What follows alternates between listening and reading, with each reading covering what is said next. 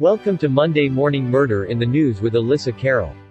Good morning, my most precious heathens, and happy Murder in the News Monday that I've been pretty good about releasing every single Monday morning because the rest of the regular news, as you well know, is just hot, scary garbage, and you know you'd rather be hearing me and my bullshit anyway, right? So, I've scoured the internet along with a listener, Jessica, Sup, girl. And we have found the headlines so that you don't have to. Happy commuting. And here we go. So, darlings, our very first article comes from Fox 26 News. The title reads Cold Case DNA links human skull found in 1991 to case involving missing four year old boy. The picture on the article is of a skull, like a pretty aged skull.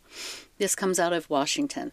So, DNA has linked a human skull that was found along a hiking trail in California more than 30 years ago to a cold case involving a missing four year old boy, according to authorities.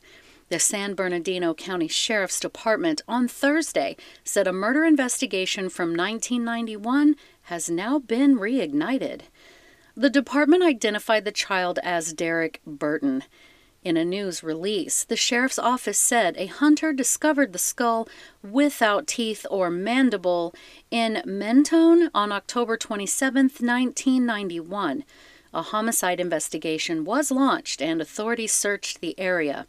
Quote, a torn plastic trash bag with decomposition odor and child's clothing was located and kept for evidence, according to the release. Quote, the remains could not be identified and no further leads were discovered at the time. End quote. About a week later, a coroner determined the skull belonged to a child between four and eight years old. Quote, the cause of death was undetermined, the release noted. No other leads were available and the case went cold. But in 2022, DNA from the skull was sent to Othram Inc., a DNA sequencing and genomics laboratory. In February 2023, Othram revealed distant genetic relatives to the decedent located in Houston, Texas. The San Bernardino County Sheriff's Department Homicide Detail contacted the genetic relatives and received consent for their DNA for further testing. The release noted, adding that Patricia Clark was identified as the child's mother. Authorities contacted Clark and learned she reported the boy missing in 91, but he was never found. Quote, Clark's DNA was obtained and sent to FTDNA, which revealed Clark was a 100% parental match to the human remains of the child Doe, now known to be Derek Burton, the release noted. So, the sheriff's office is asking anyone who has information about this case to contact them at 909 890 4904. To remain anonymous, call the We Tip at 800 78 Crime. So, wow, well, I'm just glad that the mother at least has some kind of closure, as absolutely devastating as that would be, right? So, our next article comes from InsideEdition.com. The title reads Brian Kohberger Murder Defense. DNA from three men. Mystery glove found at crime scene, says lawyer. Oh, so Kohberger and his lawyer filed this objection because they are seeking a detailed breakdown of how genetic genealogy was utilized to help the FBI initially identify Kohberger as a person of interest in the case. Are you kidding me? So, Brian Kohberger and his defense team are giving a glimpse into the suspected University of Idaho killer's defense in a new court filing. Investigators found DNA from three men at the murder scene, writes defense attorney J. Weston Logsdon in an objection to the state's motion for a protective order obtained by Inside Edition. Logsdon says that investigators found the DNA from two men inside the house and a third outside the residence on a glove. None of this DNA matches that of Brian Kohberger, says Logsdon, noting that the DNA was never run through CODIS, which is Combined DNA Index System, in hopes of finding a direct match. Kohberger and his lawyer filed this objection because they are seeking a detailed breakdown of how genetic genealogy was utilized to help the FBI initially identify Kohberger as a person of interest in the case. The state is arguing that, you know, since DNA from a buccal swab provided by the suspect matched the DNA found on a knife sheath at the scene, the genetic genealogy results will play no role in the upcoming trial and are inconsequential to proving the suspect's guilt or innocence. So, in response, Kohberger and his lawyers outline what they believe to be the perceived holes in the case, starting with the DNA. The presence of DNA from other men at or near the crime scene could explain why it took six weeks to arrest Kohberger. Quote, while this was ongoing, police were investigating many various possible suspects. Many of them provided DNA. End quote. Logsdon writes, quote, At least one had his DNA surreptitiously taken from discarded cigarettes. Many also had their phones taken and downloaded. End quote. So, the filing also claims that there is a total lack of DNA evidence from the victims in Mr. Kohberger's apartment, office, home, or vehicle. Another piece of evidence that the defense believes is lacking is the identification of the suspect's car. The probable cause affidavit references a white sedan but makes no mention of make or model. Logsdon says there is only one sighting of a vehicle that is certainly a Hyundai Elantra. Kohberger owned and drove a 2016 Elantra. Quote, precisely how the police came to believe the car was an Elantra is still unknown, writes Logsdon. A report from an analyst for the FBI dated March 21st of 23 shows the analyst heavily relying on video of car heading in the wrong direction and at the wrong time on Ridge Road. End quote. So it also seems that, as Kohberger seeks to delay providing the defense with his alibi, prosecutors may similarly be stalling when it comes to providing the defense with a motive, if they have even determined one at this time. Logsdon writes that, as of his filing the objection, prosecutors have provided the defense with no evidence of a, quote, connection between Mr. Kohberger and the victims, end quote. There is one connection, according to prosecutors, who claim in their motion for a protective order that the DNA on the knife sheath found near two of the victims is a direct match to Kohberger's DNA. So, in their initial motion seeking a protective order, prosecutors write about the discovery of the knife sheath containing a trace amount of DNA that they claim is a match to that of Kohberger. Quote, law enforcement found a Ka-Bar knife sheath on the bed next to the bodies of Madison and Kaylee, the motion states. The sheath was face down and partially under both Madison's body and the comforter on the bed. End quote. The objection filed by Logsdon argues that the entire case is built upon this genetic genealogy that led the FBI to identify Kohberger as a suspect and claims that withholding this information is akin to hiding the root of the murder investigation. Logsdon writes about his client, quote, a massive investigation came to focus on him and him alone the state appears to be trying to hide its original domino such that he cannot discover why. Mr. Kohberger has right to discover and question the investigation that led to him. End quote. And he does. The case has received national attention ever since the bodies of four University of Idaho students were found dead in a house just off the school's Moscow campus in November. So, and then the the article goes on to talk about how they got his DNA and so on and so forth. But here are my questions, guys. Okay, so bear with me. Let's discuss this, okay? So they found DNA on the sheath that goes with the knife that killed these people. Well, I guess I don't know if they found the knife or not, but his DNA was in the sheath touching the body. Why would his DNA be there? His DNA is there, that would automatically make him a suspect. Is he a fucking idiot or what? If there are two or three or 20 other male DNA profiles on that property, I mean, there were female roommates there that had boyfriends and had friends over. I mean, this was a college environment. Why would they not have males hanging out with them? Is, is, there something, I mean, are they trying to imply that these girls were not allowed to have male friends? And this is the kind of shit that pisses me off. I'm going to stop. I'm going to stop. Let's go on to the next one. So, for the next one, it's about Kouri Richins. So, if you guys listened to the podcast that I made about Kouri Richins, she's the child's author, even though she didn't even write the book, about how to help your kids deal with grief if they lose a loved one or a parent, even though she allegedly, supposedly murdered her husband, right? Okay, so.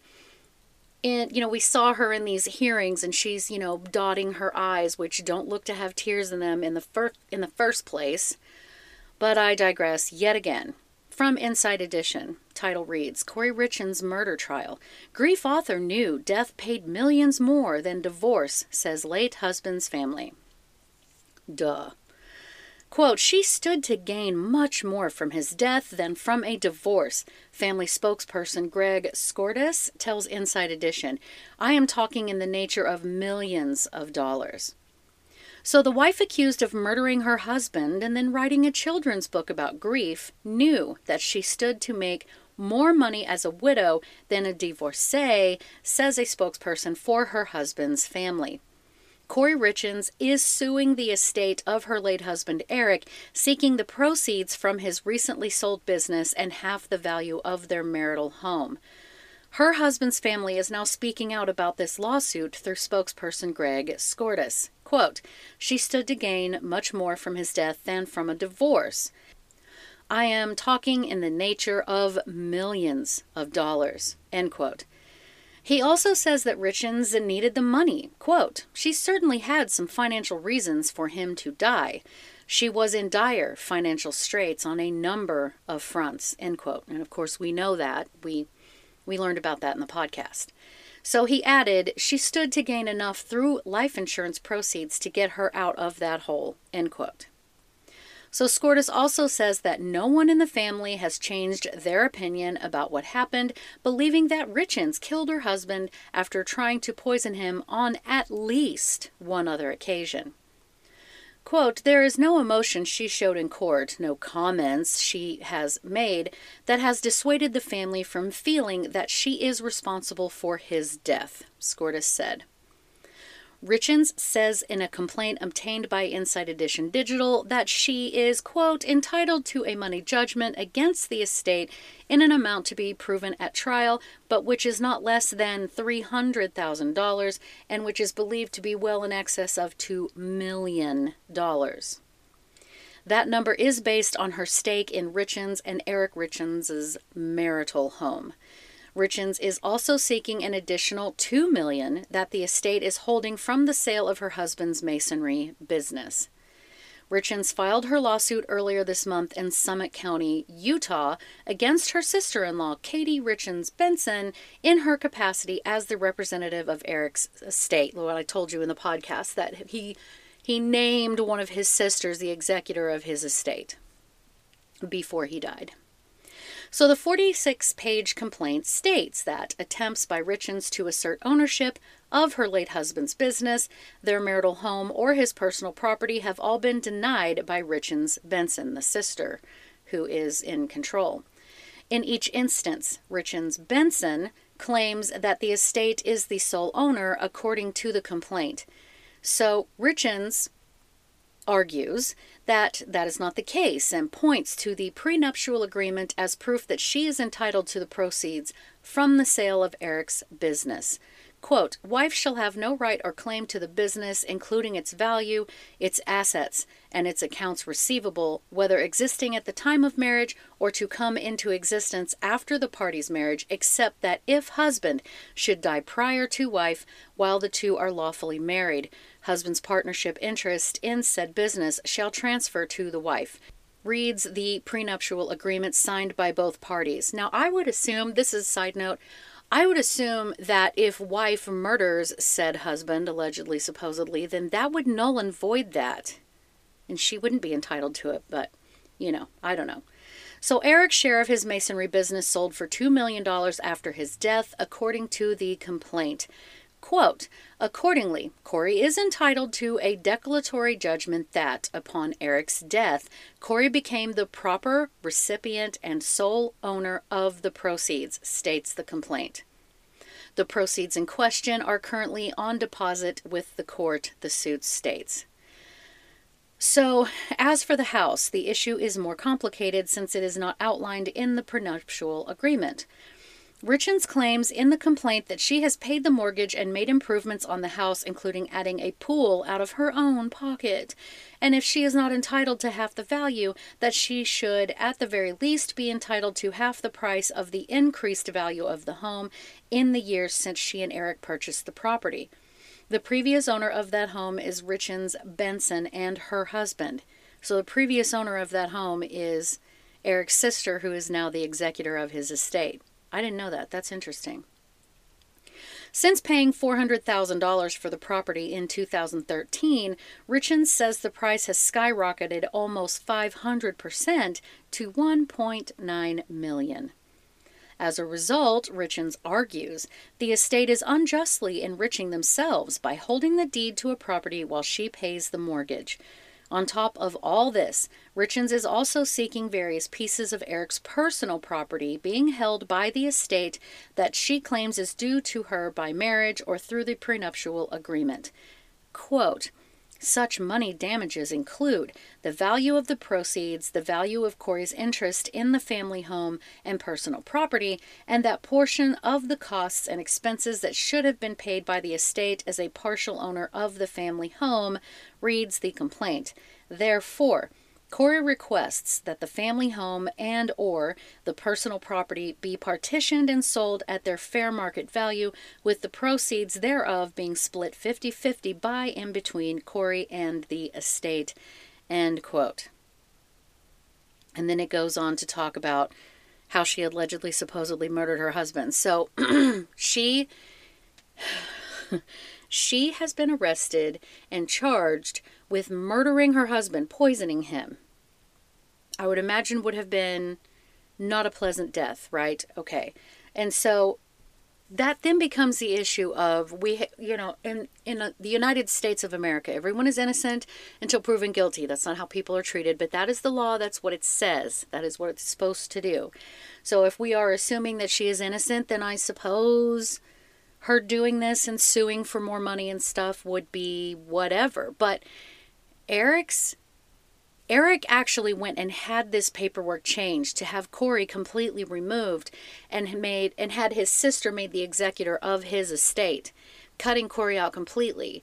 And so, and this is when he was alive and of sound mind. Like there's legal jargon that goes with that. So I don't see why she, anyone would tell her, lawyers would tell her that she has a right to sue the estate for this stuff, innocent or not, because even if she didn't poison him, he wrote her out. He specifically had her removed from all of that and had his sister made the executor of the estate. Does that make sense? So she really isn't entitled to it whether she murdered her husband or not, allegedly, supposedly. Anyway, moving on. So, our next article comes from lawandcrime.com, and the title reads Parents indicted on murder charges for the second time in case where paralyzed daughter melted into family's couch while starving and covered in feces, sores, and maggots.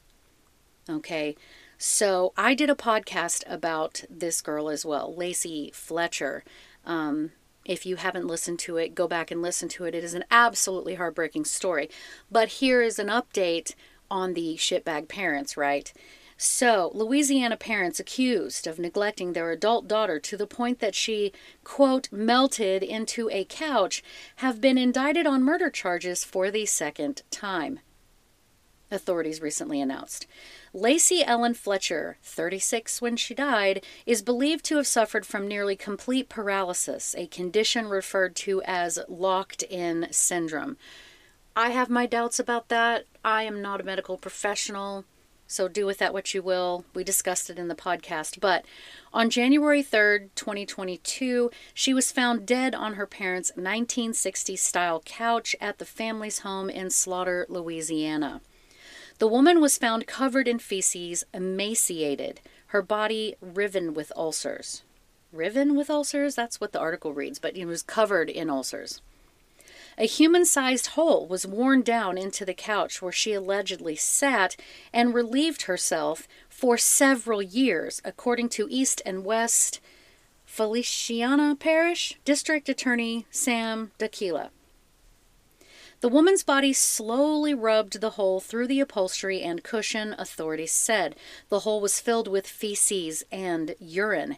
The DA's office said there was also feces shoved into the victim's face, chest, and abdomen, and that her hygiene had been neglected to the point that maggots lived in her matted, knotted hair.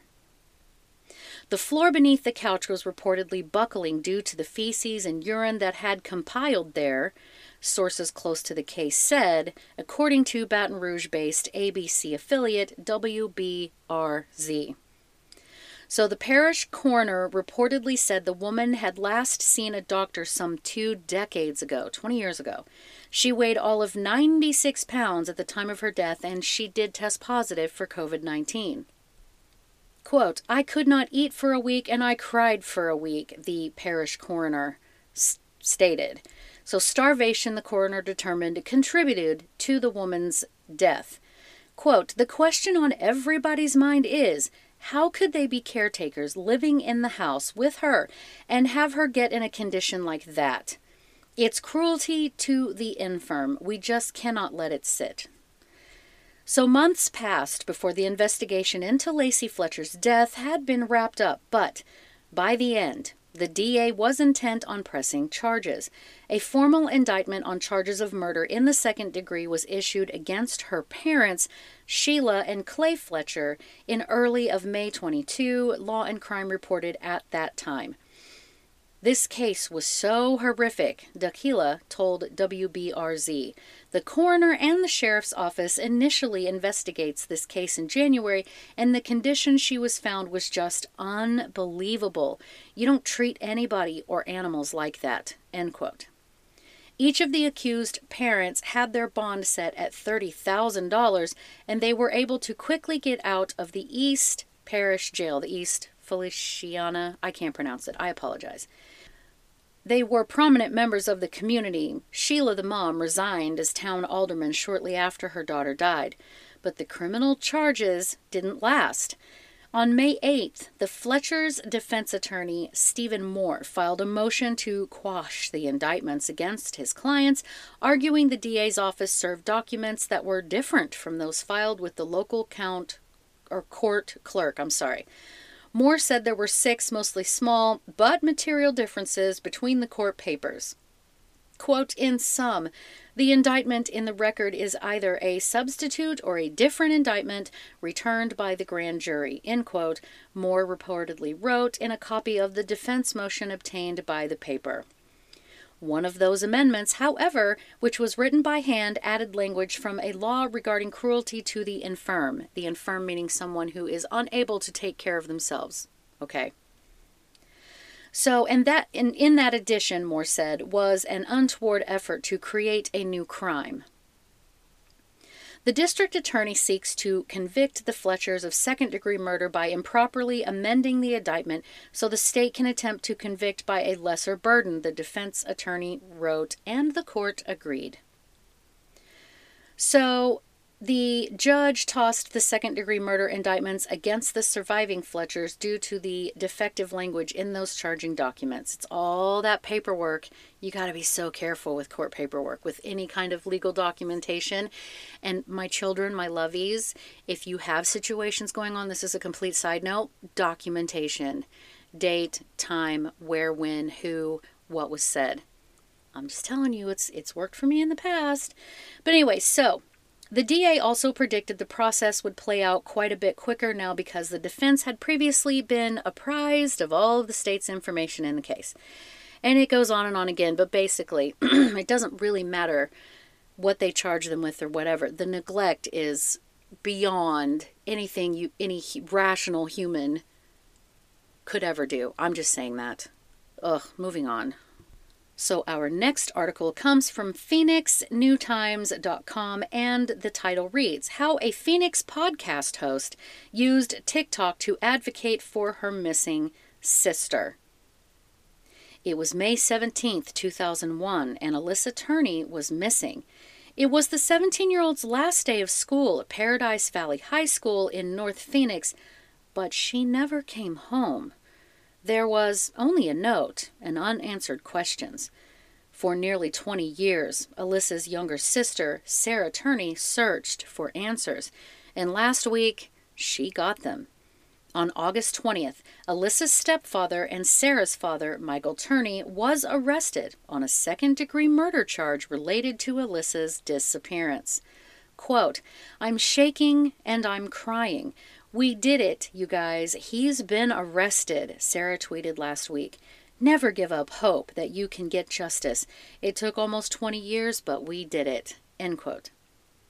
Sarah, who was 12 in 2001, was with Michael the day they found Alyssa's normally organized room in disarray, along with a note that read, quote, Dad and Sarah, when you dropped me off at school today, I decided I really am going to California.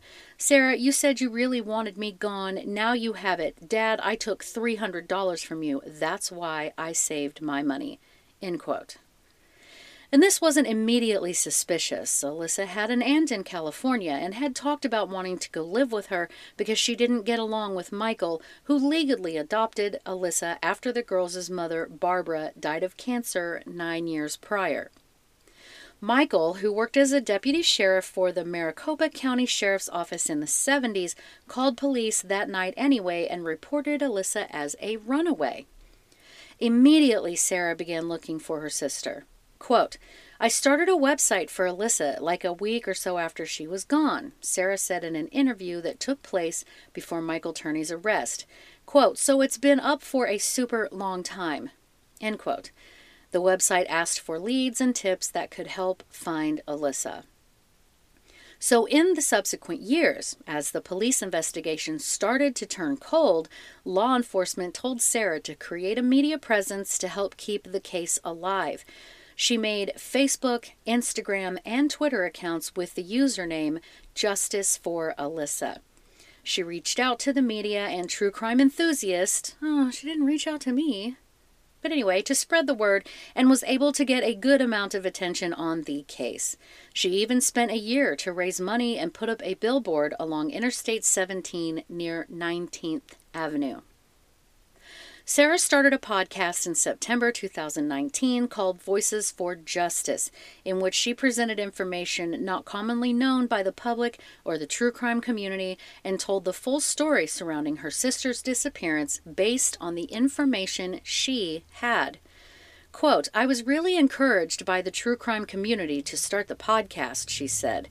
It was kind of like my last ditch effort to get this case to move forward, end quote. To prepare, Sarah wanted to gather all the information the police had on her sister's disappearance. She went to the Phoenix Police Department with her request for the records and received in return nearly 3,000 pages of publicly released notes and case documents.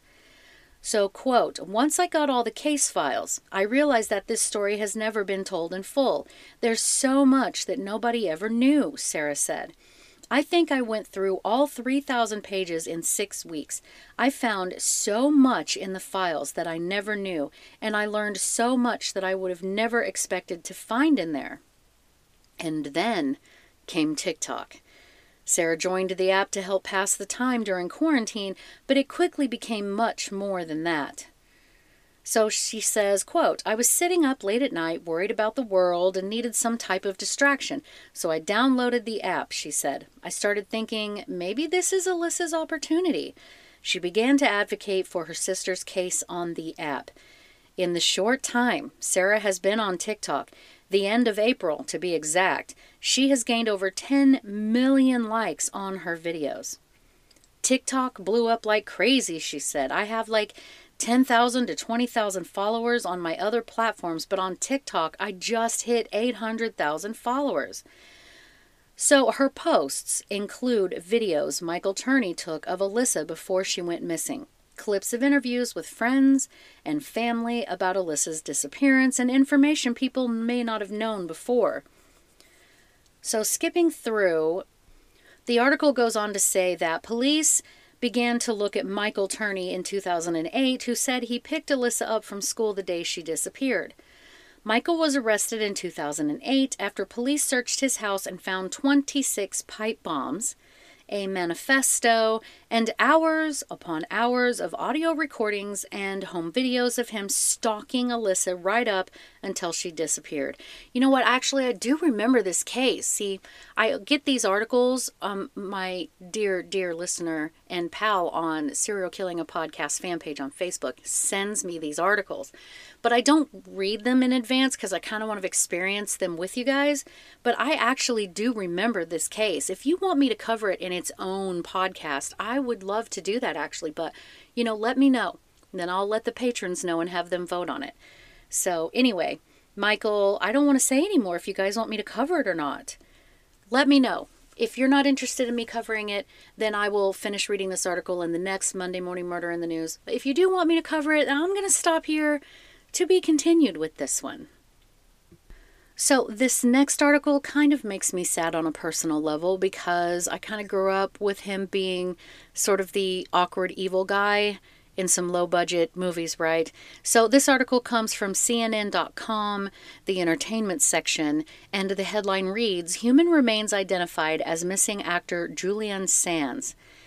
So, British actor Julian Sands, known for his work in shows like 24 and movies like A Room with a View and The Killing Fields, has been found dead after going missing in the San Gabriel Mountains in Southern California in January, investigators announced Thursday.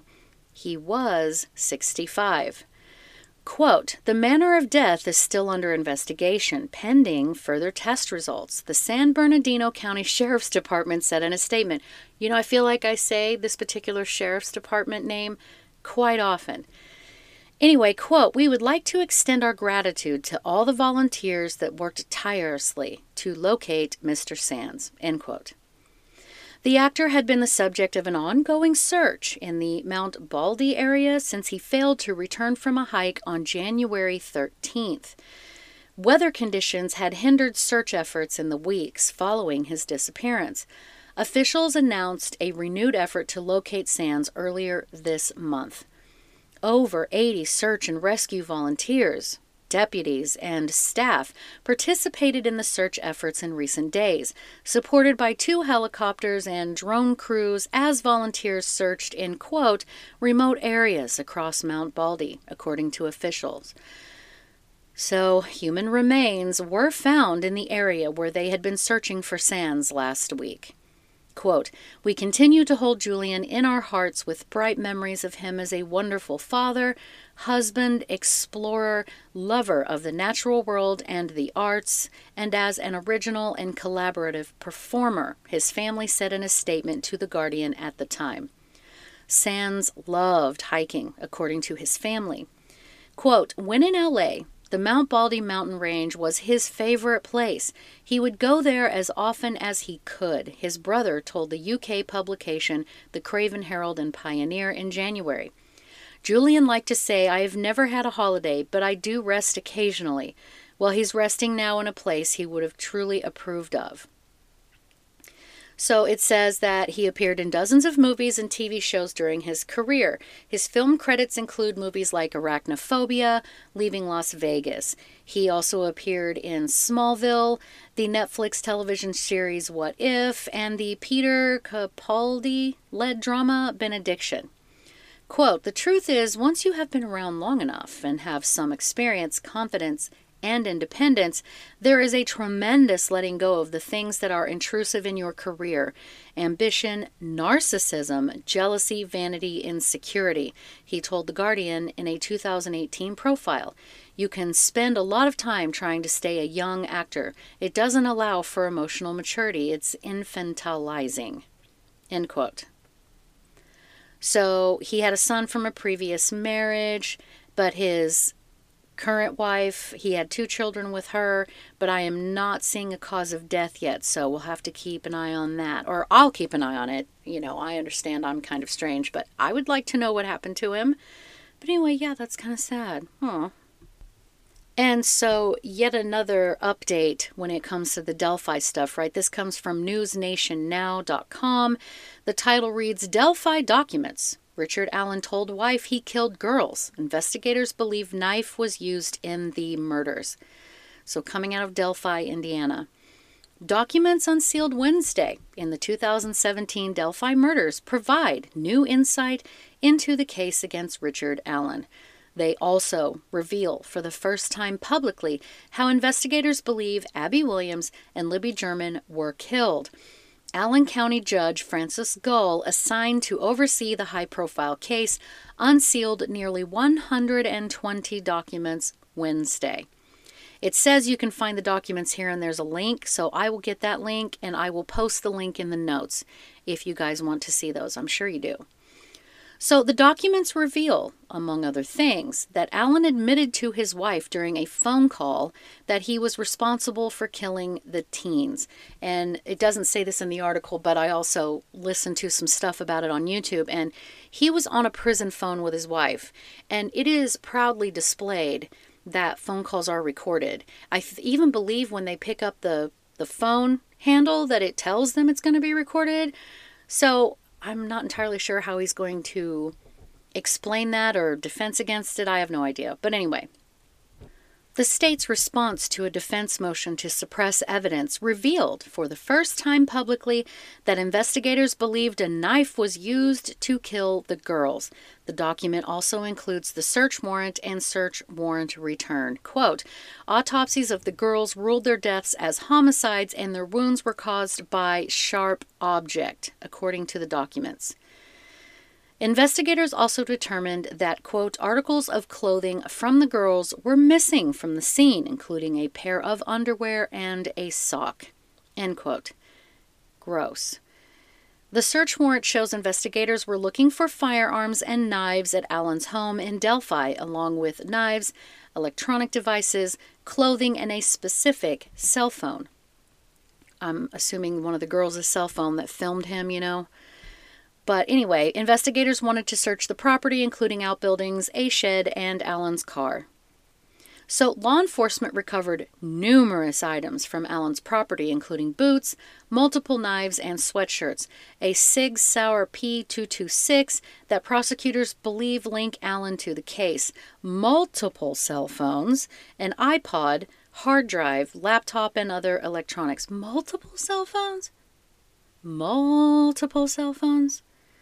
A separate document revealed that Allen admitted to the murders on April 3rd of 23 during a phone call with his wife. She ended the call abruptly, according to court documents. Quote, Investigators had the phone call transcribed, and the transcription confirms that Richard Allen admits that he committed the murders of Abigail Williams and Liberty German. End quote, the document said. He admits several times within the phone call that he committed the offenses as charged. End quote. I would love to hear that. I wonder if they can release that. I mean, if he admitted it, can they release it?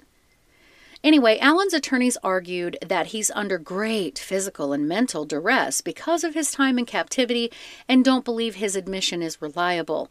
Prosecutors countered, however, that Allen's behavior changed drastically after the April 3rd admission. He hasn't made a single phone call since then and had to undergo a psychiatric evaluation. By April 14th, according to court documents, Allen's strange behavior began to subside and he was eating and sleeping regularly once more. So, as we know, Allen first talked to investigators about the case in 2017 when he told a conservation officer that he'd been on the trail on the day of the murders. That information resurfaced in October of 22 when investigators took a second look at Allen and interviewed him. So he told police that he had guns and knives in his home. He also admitted he had clothing similar to the one worn by the infamous bridge guy in a video that is one of the key pieces of evidence released in the case. Libby German had recorded the video, investigators said. So I'm wondering if they're seeing, again, if he had Libby's phone. The wife confirmed to police that Allen owned several guns and knives. He also had a blue Carhartt jacket similar to the one worn by, quote, Bridge Guy. Based on statements from Allen and eyewitnesses, police applied for a search warrant. Law enforcement conducted a search of Allen's home on October 13th of 22. An analysis from the Indiana State Police Laboratory determined that a bullet found next to the girls' bodies had been cycled through Allen's gun, although Allen's defense attorneys are contesting that evidence. So that was the end of that article. And another thing that I was listening to um, on YouTube about this case, that they were saying that another inmate had written a letter on Richard Allen's behalf saying that he's being bullied in prison. He's being told in prison that he should just kill himself. That he should just kill himself and get it over with. And that this bullying is being done in front of the warden and nothing's being done about it. Um, so if you've confessed to killing these two girls and there's evidence that you, you know, the shell casing matches marks that came out of one of your fucking guns and you've admitted it to your wife on the phone and all of these reasons why we are pretty sure he's guilty allegedly supposedly um, i don't really care what they're saying to you in prison. You killed two little girls. You're a waste of space. I don't even care. I don't know. I don't know Anyway, I guess that's all I have for my children for this Monday morning murder in the news. A lot going on, right? So, thank you again to Jessica for helping me find articles because I've been pretty busy doing um, some kind of old school research for the next podcast on an actual serial killer. I kind of missed really getting into the psychological parts of it. You know, that's my favorite part. So, thank you, Jessica. And anyone else that wants to send me, it doesn't necessarily have to be murder. I just want like the weird shit. It can be murder and mayhem, weird shit. I, I like that. Please send me anything you have. I really appreciate it.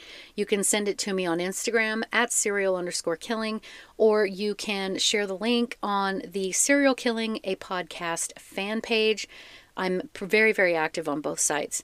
Um, anyway, have a great week, guys. Let's get through it. Yet another week, right? We're in this we're in summer. I know we're all hoping for fall. You people that are enjoying this heat, you just go ahead and keep enjoying the heat. I'm going to be in my air conditioned house. All right, I love you guys. Bye.